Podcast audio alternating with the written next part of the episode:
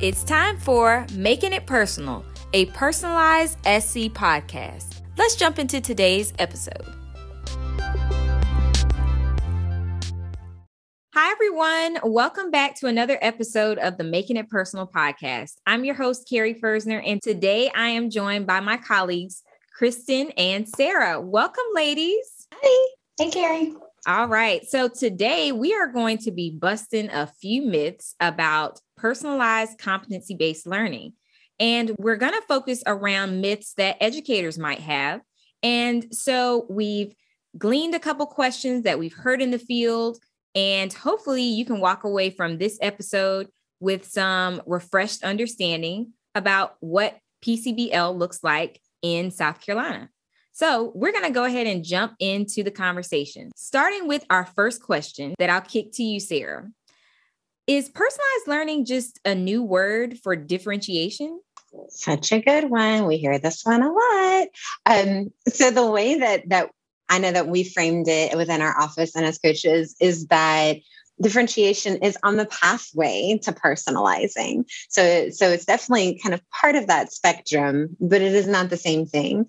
And I would say that the part that pivots it, that changes it from differentiation to personalization, is who's really doing most of the work. That student ownership piece, which is the center of everything that we do within our office, really makes that difference. So from my own personal experience as a classroom teacher, which was not that long ago, I differentiated like a pro. I put the kids in the groups. I did all of the assessing. I made sure that their small group lessons met their needs, and it was me, me, me, me, me. And I would leave at the end of the day, my brain absolutely tapped out as far as energy. I was exhausted.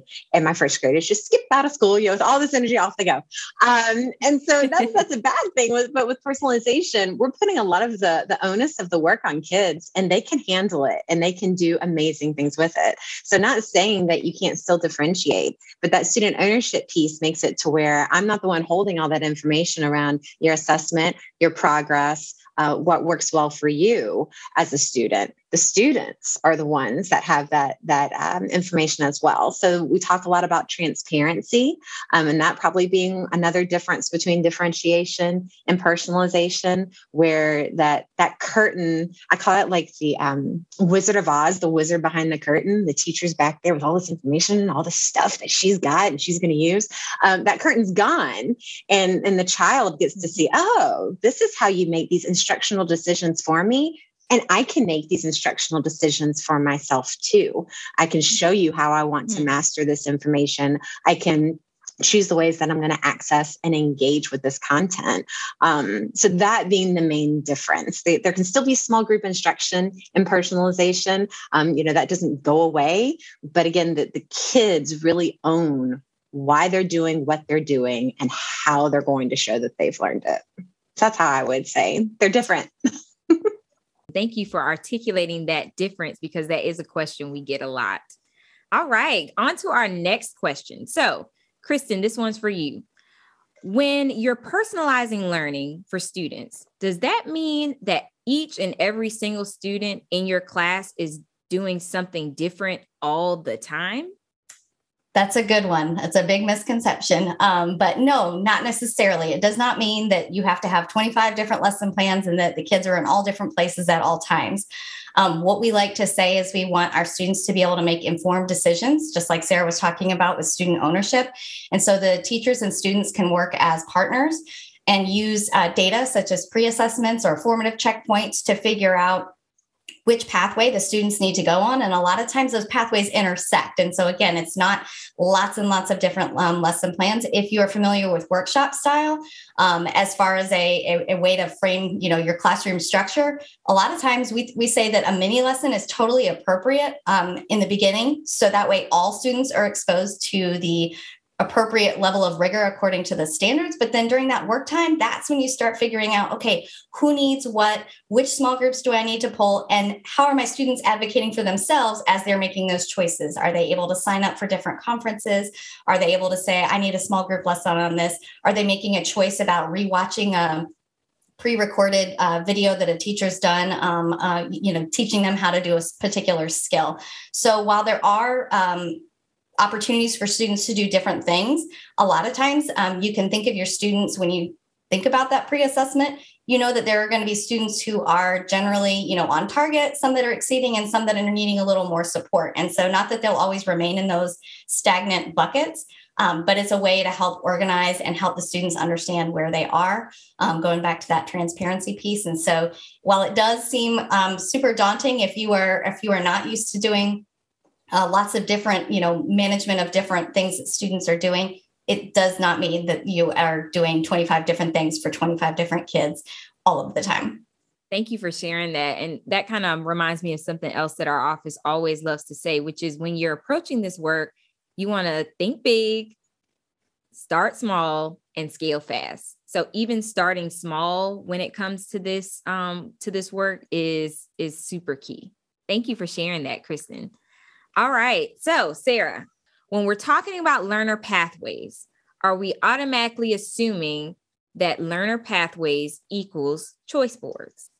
So Carrie, you just talked about the importance of starting small and scaling fast. And a lot of the times the teachers within our schools start with choice boards as their way to start small, which is always great. It's exciting because it's, for a lot of teachers, it's their first time of giving kids choice.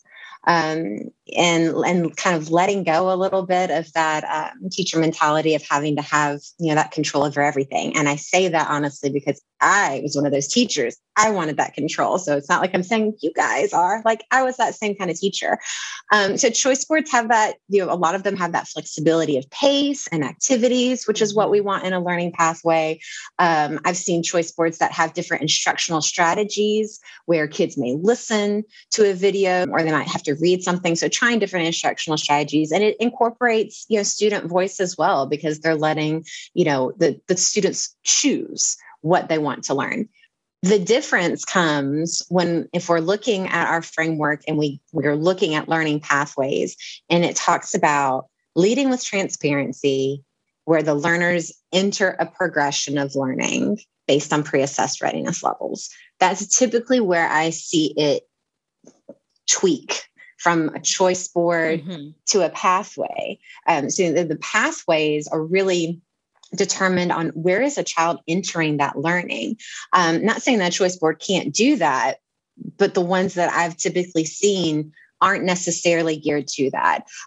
So a child might maybe choosing what they want to do based on preference or interest or what engages them, which are all still part of a pathway. But that missing element is, where in this learning am I coming in? And am I making an informed choice based on that data too? So it's kind of a both and. I have the student voice and the student choice. The stuff that interests me is going to drive my choices within this board.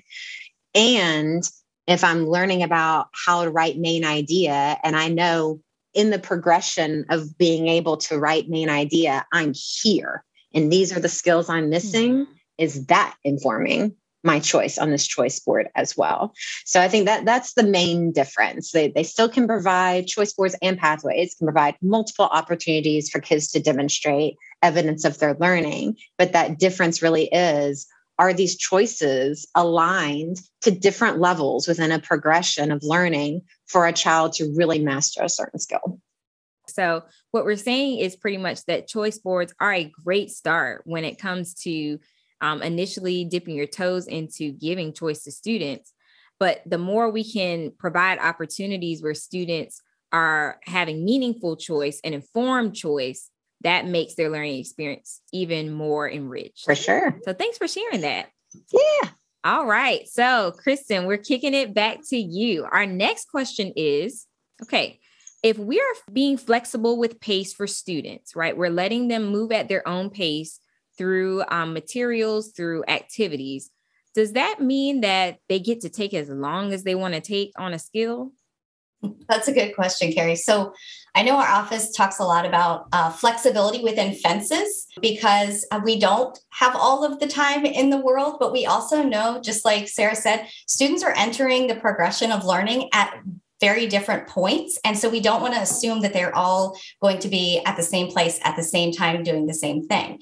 And so that flexibility within fencing gives you the idea that, for example, if a teacher's creating a unit, they can think about within that unit, what flexibility is there? And for example, one possibility is thinking about at the very end with the summative, maybe there's a window that you can give students for when they can choose to take their summative assessment over the course of maybe 3 to 4 days. So the ones that are ready can take it on that first day, and the ones who need a little bit more support and a little bit more, ability to ask questions and conference with the teacher, they can have a few more days to get to that point. But then at the end, that's at least their point to check their mastery. Also within the unit, thinking about the flexibility and the timing when students are asked to formatively check in, whether that's through a conference, an exit slip, and so forth, doesn't necessarily mean that all needs to happen at the same time for different kids. And so thinking about what wiggle room do I have within my unit to provide students the opportunity to assess when they're ready or sign up for a conference if they think they're ready to show me what they can, what they know and can do.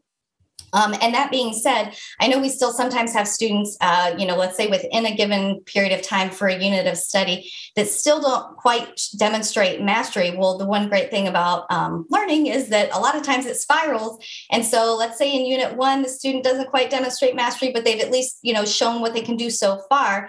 And then maybe down in another unit, a student is using those same skills, then they could try and show mastery at that point and then be able to showcase that they have actually gained it. They just needed a little more time and it, a different point in the year and we're able to master it. So flexible pacing, we definitely want to have a flexible mindset and be thinking about different ways that are within our sphere of, control or sphere of influence within our classroom or within our, PLC or our school, and use those ideas to make small tweaks where we can and operate within those fences. Love it. Thank you so much, Kristen. All right, Sarah, we're kicking it back to you with our next question. So there are a lot of educators who may assume that when we're talking about personalizing learning, that automatically means that you have to use technology, or it means that if I'm using technology, i.e. a program, a software, IXL, et cetera, then that automatically means I'm personalizing learning for students. So what are your thoughts on this? So I think that goes back to the wide variety of definitions you can have if you were to Google personalized learning. So I'm coming from our South Carolina definition of what that is. So while this may differ in other parts of the country or the world, for us, you can personalize learning with or without technology, because the way that we define it is it's student ownership at the core. And then the way that we get to that is through competency-based learning, our learner profiles, a flexible environment, and having those pathways.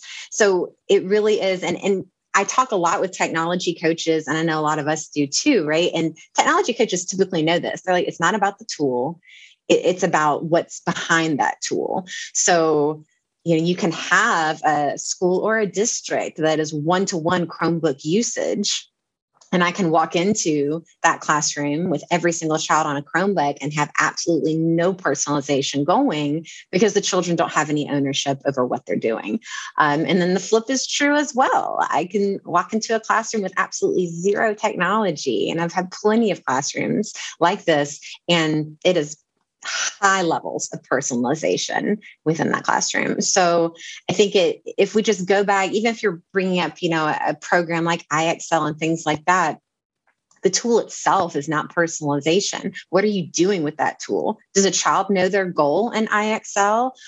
So is that transparency there? And then, and I know IXL will work you through, but is the child able to look at their own progression of learning and able to track it and speak to it?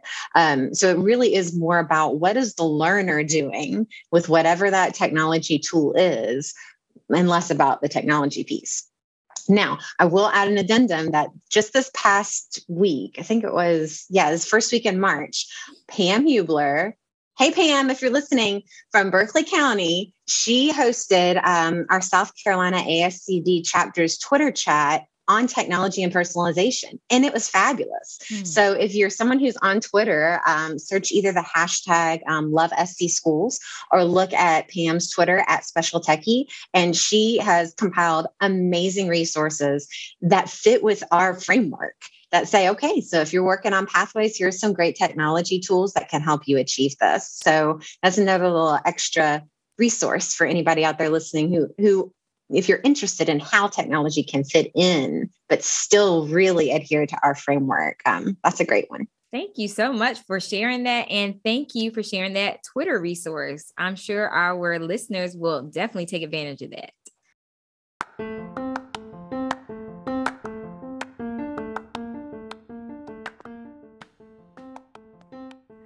All right, educators, we know you all are working hard day in and day out to meet all your students' needs.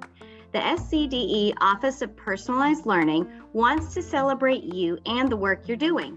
We want to help tell your stories, share your processes, and the artifacts you create as you work to put students at the center of their own learning, but we can't do it without you. So send us your celebrations, stories, processes, or artifacts to personalizedlearning@ed.sc.gov, tag us on Twitter @PersonalizeSC, or reach out to your Office of Personalized Learning Regional Coach at personalizesc.ed.sc.gov. We can't wait to see what you send our way.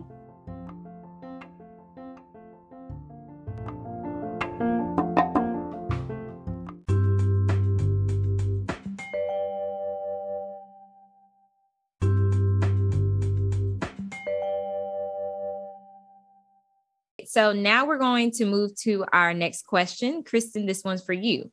So sometimes in our work, when we're talking about personalizing student learning, and then we're also in a lot of ways introducing the profile of the South Carolina graduate competencies, sometimes we get the question of whether or not my focus should just be on personalizing learning, or my focus should just be on the profile of the South Carolina graduate competencies and how to use that. So is using the competencies or personalizing student learning an either or thing? That's a really good question, Carrie. And so I guess I would go back to our framework first and start by saying that, you know, part of the description in our SCPCBL framework is that you need to have competency-based learning as a part of your system that is personalizing learning for students. So it's definitely not an either or. What I would say is that just like students have different entry points when they come into their work, educators are learners too. And so they have entry points that they are going to come in. And so as you said earlier, with that idea of think big, start small, and scale, you know, fast. One educator might decide they want to start with the student ownership portion of our framework. Another one might want to start with learning pathways, or another one might want to start with competency-based learning. So there is sort of a decision that educators can make as far as an entry point, but it's definitely not an either or. The profile of the South Carolina graduate competencies can be used to enhance some of those other pieces that are in our framework. For example, if you're trying to increase student ownership in your classroom, those competencies bring a level of transparency to the world-class skills and life and career characteristics that they're already created. And so instead of teachers trying to figure out how to make that profile actionable, they can use the competencies as a way to help students define and measure their ability to, you know, practice some of those skills, whether it has to do with learning independently or reading critically or using sources and so forth. And those competencies can also help design pathways when students are co-designing with their teachers and they're trying to determine what experiences that they need to have. They can use some of the levels that are in the descriptors of each of the skills and the competencies to help design learning experiences that will help them increase, you know, wherever they are in their skill development. And then when you think about learner profiles, those competencies would be a great way for students to sort of capture, like, where am I right now when it comes to my ability to, participate in a community and as far as engaging as a citizen. So the competencies and personalized learning is definitely not an either or. It's more like, how can the tool that, you know, we call our profile of the South Carolina graduate competencies help us do some of those things? And since they're already created, it's a lot easier than having to start from scratch. And so they can work in a partnership. Awesome. If you're listening and this is your first time ever hearing about the profile of the South Carolina Graduate Competencies, we really want you to take a look at them, and you can do so by clicking the link in the description box of this episode. All right, ladies, we are down to our last question. So, is it possible to personalize learning for students, even if as a teacher, I have to stick to a curriculum that has been given to me by my school or district? This is a question that we've gotten several times from folks in districts who have curriculums like Lucy Calkins or Wit and Wisdom and feel very tied to a curriculum, so much so that they don't know if they can personalize learning for students. So what do you think about this? So I will come from this from the stance of an instructional coach. And I know Kristen's probably thinking of this as well. We probably both have had experiences where we were given the responsibility of helping a school start with a new curriculum. So if you're a coach that's listening to this, we know that reality, and that kind of middleman position can be really hard. Our middlewoman position can be hard because when you invest money in a curriculum as a school or as a district, you want to implement that curriculum with fidelity for at least the first year or two to really see what can it do, right? So a lot of that pressure I feel like comes with that is we want it to be implemented with fidelity. Is this what our students need and our teachers need? So recognizing that as a reality that we are all living with, personalized learning is not the, well, or we can do this. It is more of the, we can do this and we can personalize at the same time. And I think, again, if we look at our framework and knowing that student ownership is the key to all of it. Those pedals around it are just some of the ways that our framework says this is how the rubber can hit the road. It is not the only ways that the rubber can hit the road when you're personalizing learning. So I was a teacher of Lucy Calkins. I helped train people in Lucy Calkins, and I could very easily see how I can implement Lucy Calkins with fidelity and personalize for my students. Because if I'm conferring with a child during independent reading time and I'm leaving them with a sticky note of our agreed upon goal that they're going to work on the next time that we confer, I have just hit goal setting, transparency with a student, and them monitoring their own progression of learning in one conference. That is personalizing learning. So instead of thinking like it's either this or that, I like to think of it as both and. Thanks, Sarah. What do you think, Kristen? Do you have anything else to add? I think I would just, reiterate what Sarah said about that whole idea of, the need to adopt before we adapt a curriculum, but also knowing what's within our sphere of influence within a classroom as I'm implementing that. That curriculum can be a really strong guide, and then I can make small decisions as I am using the curriculum and adapt things for my students as I'm going, and making my students aware of why we're adapting it and empowering them to, maybe advocate for themselves and ask how things can be adapted as we're going through the curriculum. So still going back to that bigger idea of flexibility within fences. If that's a fence that you have, what are some ways that I can be transparent with my kids and shift ownership within that curriculum? Mm-hmm. Thank you, ladies, so much for this conversation. And if any of our listeners want to get in touch with you or follow you in your journey as you coach this work across the state, what are some ways that they can get in touch with you? So I'm sure that Carrie will put our email within the description for this. And then as evidenced by my answer to one of these questions, I'm a tweeter. A professional tweeter. So if you find me on Twitter at DocBooey1, and it's one because my sister, who is also a doctor, but in a different field, took Doc Booey. Oh, so no, I had to add a 1 to the end of mine. She owns at Doc Booey. So add that 1 at the end. Otherwise, you'll be tweeting my sister and not me. Oh, my goodness. What a coincidence. That is so funny. Kristen, what about you? My Twitter handle is at Keeps727. And you can find me there. And like Sarah said, you'll see the email in the description. Awesome. Awesome. Well, thank you, ladies, again, so much for joining me. We'll be right back to close things out.